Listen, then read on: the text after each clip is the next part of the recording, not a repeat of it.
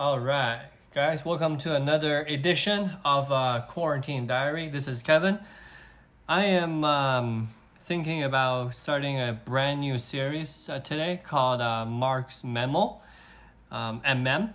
The reason is that um, I have been following the whole COVID situation, you know, like um, trying to quote unquote predict the future um, to see what's going to happen, what is the best move in terms of um, career choice. Um, I recently just switched uh, careers and um, I'm really interested in other perspective that is not really in the news world to give me some ideas about what exactly will happen and what are the potential pitfalls and what kind of a bias that there might be, right? So, um, what ended up happening is that um, I turned to uh, Howard Marks for the last oh, few months. I bought his book. I haven't got a chance to read it yet, but every single time that um, that uh, something come up with Mark, I usually read it. Um, and um, to be honest, like uh, Warren Buffett reads his memo too. So, who is Howard Marks, right? So Howard Marks runs um, Oaktree uh, Capital Management. Uh, he's a billionaire. I think his net worth is two point two billion. Um, plays poker, and um, he runs investment firm. So he is a very very uh, well-known name in the business world, in the investment world, um, uh, you know, a, a hedge fund along those lines.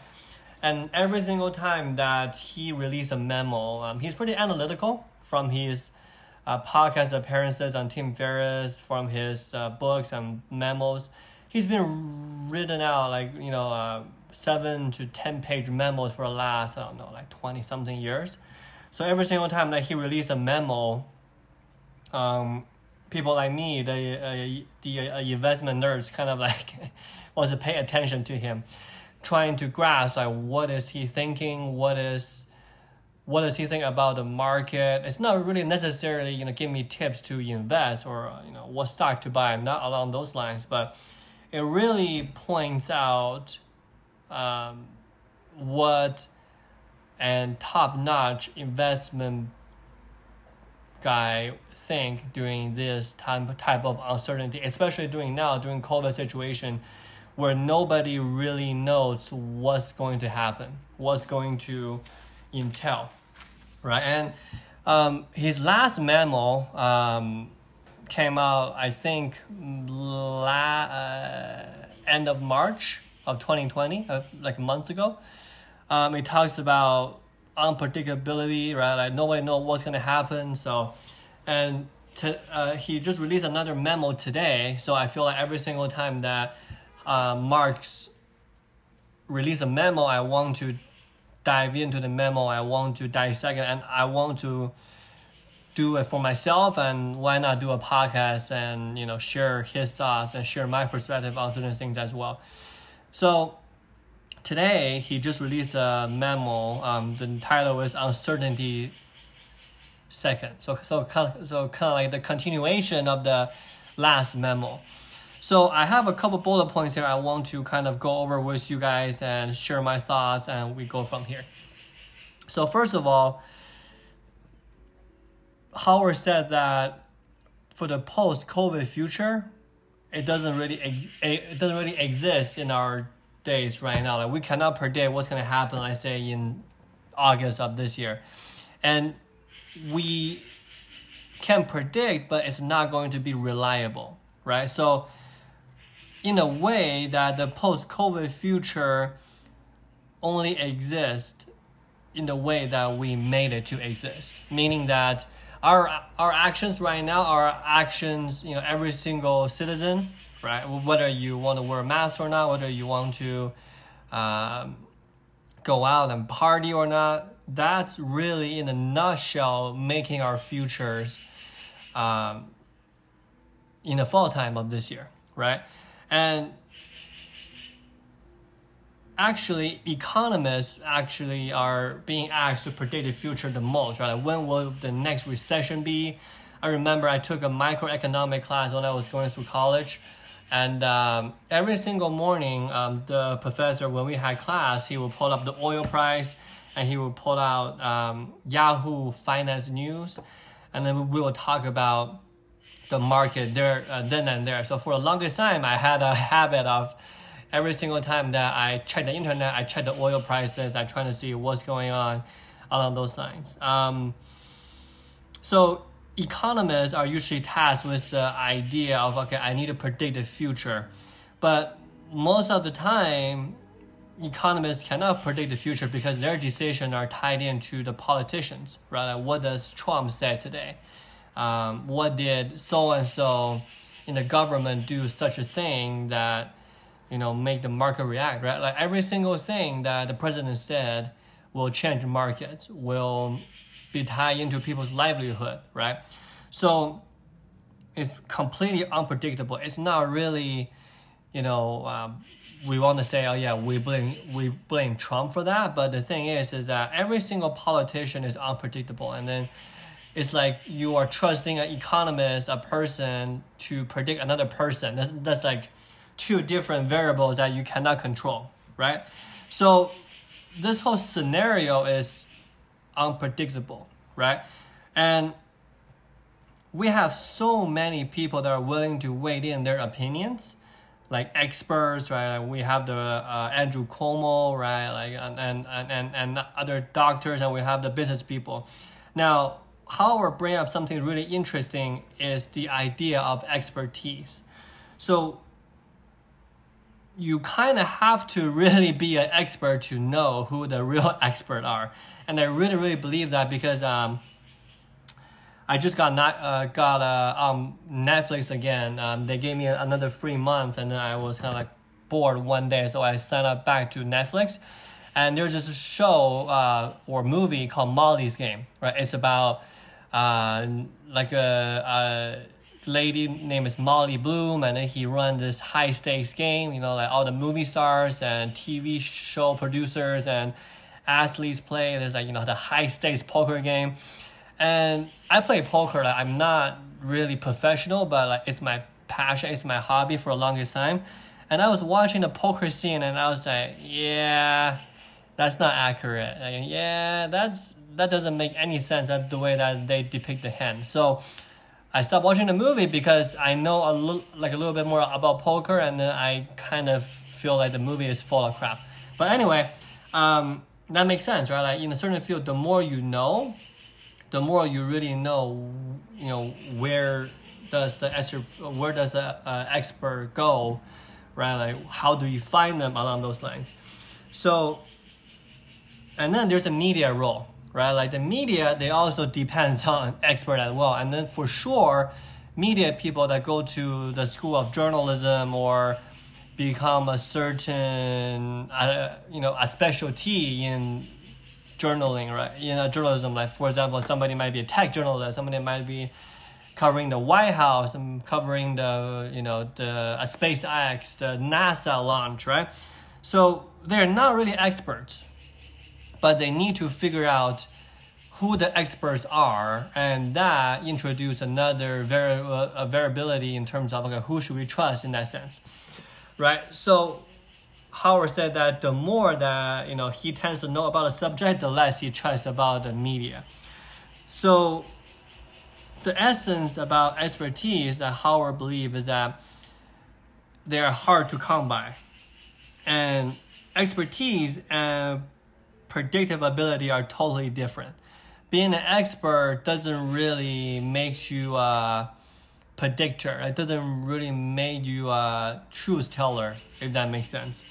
And we really want to be careful when we're listening to the quote unquote expert because with a grain of thought that you know who put him on the pedestal or her that I say okay this this guy or gal is an expert like who put the you know a stamp of approval on on a certain things. They're not an expert in a certain thing. Then why are you supposed to listen to them, right? So, in a nutshell, now let's take a step back. Is that the most highest stakes, according to Howard, in terms of decision making, is what he called the tail end consequences. meaning that let's say um, from zero percent prob- uh, prob- uh, probability that this thing will happen to hundred percent probability that this will ha- uh, happen. Most people they care about okay how much will will like will this hit right like what's the probability of this thing hitting first, and secondly is that what's the probability of like this thing not hitting right? So most people are preoccupied with assuming the possibility of something happening, kind of like a standard deviation, right? Like 66.7%, whatever that is, right? Like the bell curve, that's in you know, one standard deviation. Most people are worrying about that. And Howard Marks believe that we, most of the time, ignore the low probability but high impact uh, scenario, we kind of have a bias towards that. Yeah, that would never happen to me, right? Like drunken driving, right? Or like you know, say you are a skier. That's what he said in the memo. Most people like they want to ski in the off limit area, right? It's cool, it's exciting, but you know, the probability of you getting endangered is low if you're skilled. But once you get injured, once something happened, then the impact is high, then you die, right? So same thing with the COVID situation. Like my personal fear with this whole COVID situation is I don't know how I will react when I get it. Um, that's that's just the bottom line, right? I might not be symptomatic right now. Maybe I already got it. Who knows? But the thing is, is that once I got it, I cannot afford to have the high impact situation. Although I'm young and healthy, I'm in my early twenties it might not impact me, but for some reason maybe it did, then I'm dead on arrival, right? I don't want to risk that, and I don't want to put myself in that situation, right? So I'm actively avoiding the low probability, high impact situation. Like I listened to a podcast on Joe Rogan. Uh, he has a comedian friend, uh, part part Asian, part uh, Black American very healthy, uh, in the early 30s, have a kid, you know, work out all the time, pretty buff. He he got COVID and he almost got put on the respirator, right? Like, and then he said that the doctor told him that hey, if you just got bad enough, if we put you on the respirator, then you might die because you are getting machines that help you breathe, and your body think, oh yeah, cool, I don't need to work that hard to breathe anymore, so your body shut down, right? So the stats is 80% of people that got put on a respirator, they die pretty much for sure 80% of the time. So in my case, I don't want to get put into that situation where I roll the dice, I happen to get a low probability outcome where I got severe symptom from COVID, then I either have permanent lung damage or passed away.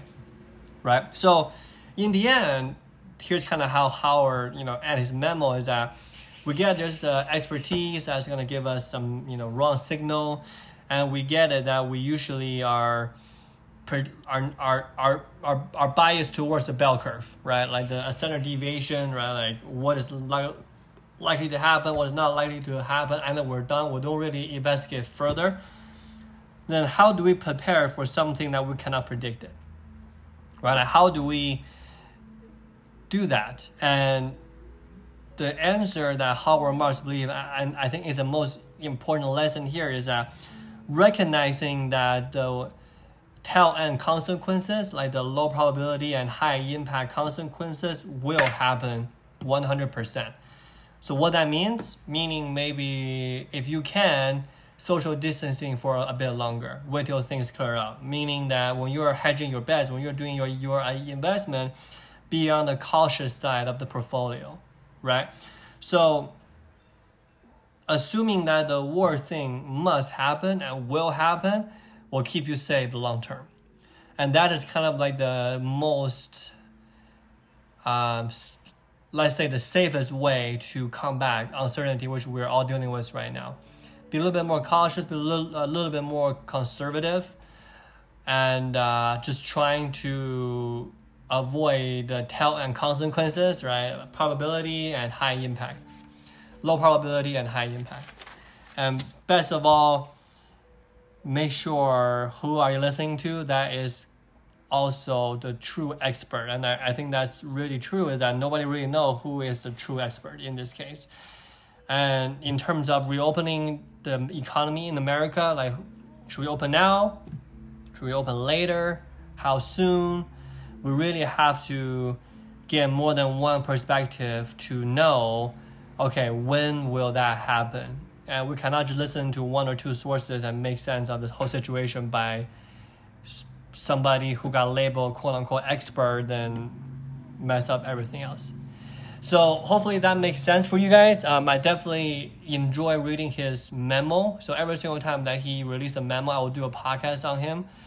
And um, I feel like this memo has been pretty good. Um, show me a couple perspective and biases in this pandemic, and um, uh, kind of a strength, kind of a strengthen my my support or my belief in Howard Marks and his ability to uh, perceive the society perceive what's going on, and I really appreciate his insight. All right, guys, this is Kevin signing off. Have a nice day. All right, guys, welcome to another edition of uh, Quarantine Diary. This is Kevin. So, we've been talking a lot about uncertainty for the last couple of days, right? Um, I read the um, Howard Marks memo yesterday. Um, talk about how should we deal with uncertainty and how should we um, make sense of it. How do we plan for it? How do we prepare for it? And today I want to share some other views about uncertainty. Um, I read this book. It's uh, written by, uh, um, according to Wikipedia, an Indian god man. so um, his real name is some freaking long Indian name that I cannot uh, I cannot pronounce. Um, but he go by Osho. O S O O Osho, Osho. Let's call it Osho. Um, so a little background on this guy. So this book he one talks about courage, and I only read probably a couple chapters in, but I want to talk about the setting because he sh- talks a lot about uncertainty in this um, first few chapters. So let's start off by talking about the author. Right? Who is Osho? I've never heard of him before. This is actually a book that recommended by uh, Joffrey. And um, so also, um, who, were, who was born in the earlier 20th century, um, and he was uh, Indian public speaker. He was kind of like uh, Gandhi, right? We all know Gandhi got assassinated like in 1940s, right? He, uh, he was born in 1860 something. So he was the one that started the Rajneesh movement. Um, he, his last name is Rajneesh, and he died in, in 1990. So he's really long living.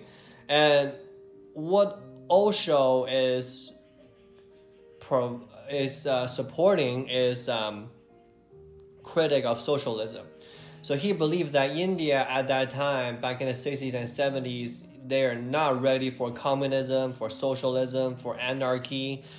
Um, and he believed that it needs to wait till uh, capitalism has been matured um, for India before they can even talk about socialism. So he is a critic of socialism, and um, he is a critic of uh, Gandhi, right? So Gandhi is like this, like you know, Indian lawyer that is like very, very uh, mainstream, right? So Gandhi was being accepted as a mainstream um, person who's being you know promoted by the Indian government back in the day, and Gandhi is also very mainstream in the Western culture, right? In the U.S., and nobody knows the probably the most famous Indian person is Gandhi.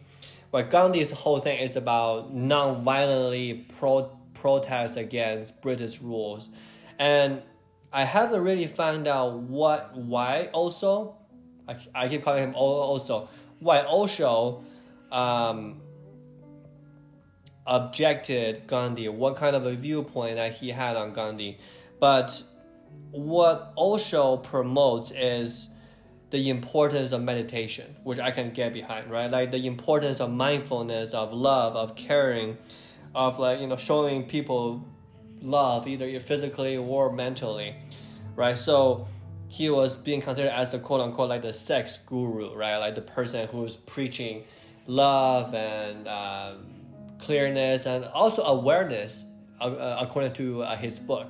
So this guy is not being considered as a mainstream thought leader. It's just somebody that kind of like a like a, um, a hippie like person, a hippie like guru, if you can call that. And um, so this book, Courage, the joy of living dangerously. Um, I want to share the first few chapters with, with you guys, kind of like a setup. Now knowing a little bit about Osho. So the main the main idea is this, right? So whenever people think about okay, I want to achieve some kind of a security, right? I want to be financially secure. I want to be mentally secure. I don't want any unplanned variables. All right, I, I don't want anything that's gonna cause me trouble. Osho thinks that that is bad, that is dangerous, because being insecure and be, being uncertain is a good thing, because a secure life is not worth living, right? Like life, like you know that it's not gonna be secure Uh, you're you're not gonna know what's gonna happen in the next ten minutes or next twenty minutes. You might have a good guess, but you probably don't know precisely what's gonna happen, right? So he claims that all idiots feel that they are secure because they don't have anything else to hope for. They don't have anything to work for. Now, life is not a mechanical process, right? It, like it just cannot have a way of working that is one hundred percent certain.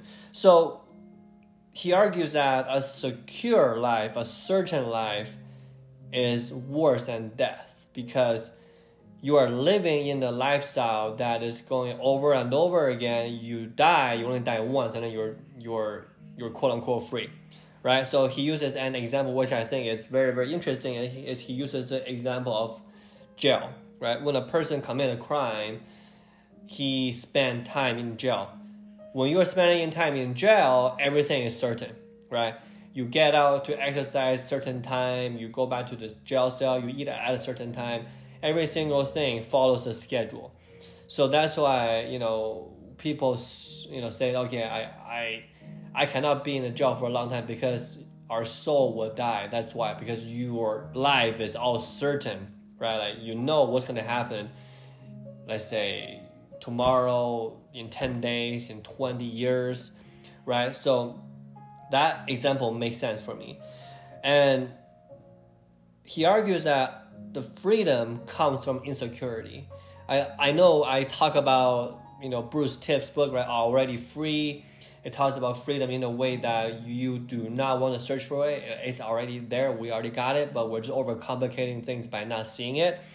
And Osho argues that freedom comes from insecurity, and freedom creates fear in a way that because we are having insecurity and we have freedom, then freedom gives us fear because we are not naturally trained to accept insecurity. Is that when we are in the hunter and gatherer society, whenever we heard something, you know, rustling in the bushes, oh yeah, what is that? Right? Like we're we're like not sure. The person that say, "Oh, what is that?" Like that person, it's our ancestor. Like that survived. The person that say, "Oh, that's probably fine. They probably got eaten by a, a tiger, right? Who's hiding in the bush." Um, so, so it's our human nature to be um, uncertain, to feel that uncertainty is as stressful, and I think that's why he set the stage for courage, right? Like how to have it and how to live dangerously. And in a nutshell, he even bring it to the religious perspective, right? Like the person that want to be religious, you know, you know, Hinduism or Catholic or Christian, they want a formula.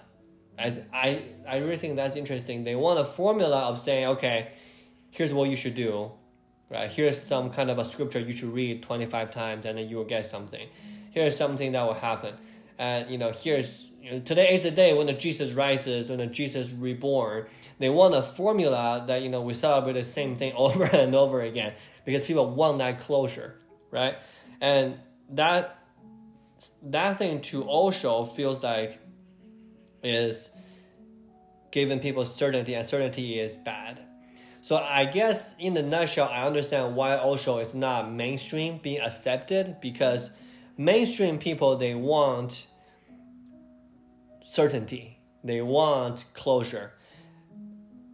He is promoting that we should be looking for that insecurity. Like for me, I kind of um, just went through, went through the same thing. Um, I was um, changing careers. Right, this happens like you know last couple of weeks. So I was, I made up my mind leaving my current position, leaving my current industry, and I want to look for a new opportunity. Right, and then the process of looking is exciting because I don't know what, what I'm going to find. Right, I don't know what kind of a company I'm going to apply to I don't know what kind of in, uh, interview I'm gonna get. I don't know who I'll be interviewing with. I don't know which company. I don't know where my next step will be. And that to me, I felt a certain kind of excitement when I was doing that, quote unquote, job hunting, right? So I think Osho got a point here um, because we've been talking about how to deal with uncertainty um, in a way, how to prepare for it. And, and, and, and Osho is, is pretty much saying that, hey, just accept it, right? Now, the ultimate solution, by the end of the introduction, he says, an intelligent person is the one who remain alert whatever the situation. Um, he will respond or she will respond with his whole heart, but he does not know what's going to happen. Meaning that a smart person in his book, in Osho's book, is somebody that always present. Again, back to the mindfulness, back to the presentation, uh, meditation. I, I say presentation, meditation side of things, and the thing is, is that losing that expectation, I think, is key here, where you really don't care what's going to happen, what the real scenario is. You are going to be present, solve the problem, provide solutions, and after that, whatever happens, happens, right? So that is the kind of the thing that is like my opinion, my understanding of it is that do the best you can and um, be present, be mindful, be there, and that's it, right? So the reason that uncertainty will give you total freedom is because you will have to be aware. If you're not aware, if you don't have enough self aware, then uncertainty is the worst thing for you because you don't even know how you're gonna behave. Behave. You you, you don't even know how you you're gonna act. How are you gonna get that quote unquote total freedom from uncertainty. And if you really understand either yourself or the surrounding, insecurity is an intrinsic part of life. It's something that, in my opinion, makes things up, like the seasoning in a, you know, in a food dish or in a cooking along those lines. So he challenged us to call insecurity freedom, to call uncertainty as wonder to kind of put like the positive spin on it instead of when we talk about uncertainty, it was like, eh, we cringe. Just treat it as a positive thing. And I think that's a very, very interesting outlook on uh, uncertainty. So, because we've been talking about it, especially yesterday, I think it's a good coincidence that this book started out with that. And um, that was my thought on it. So, hopefully, you guys enjoyed it. Makes sense. Hopefully. And uh, we go from there. All right, guys, have a nice day.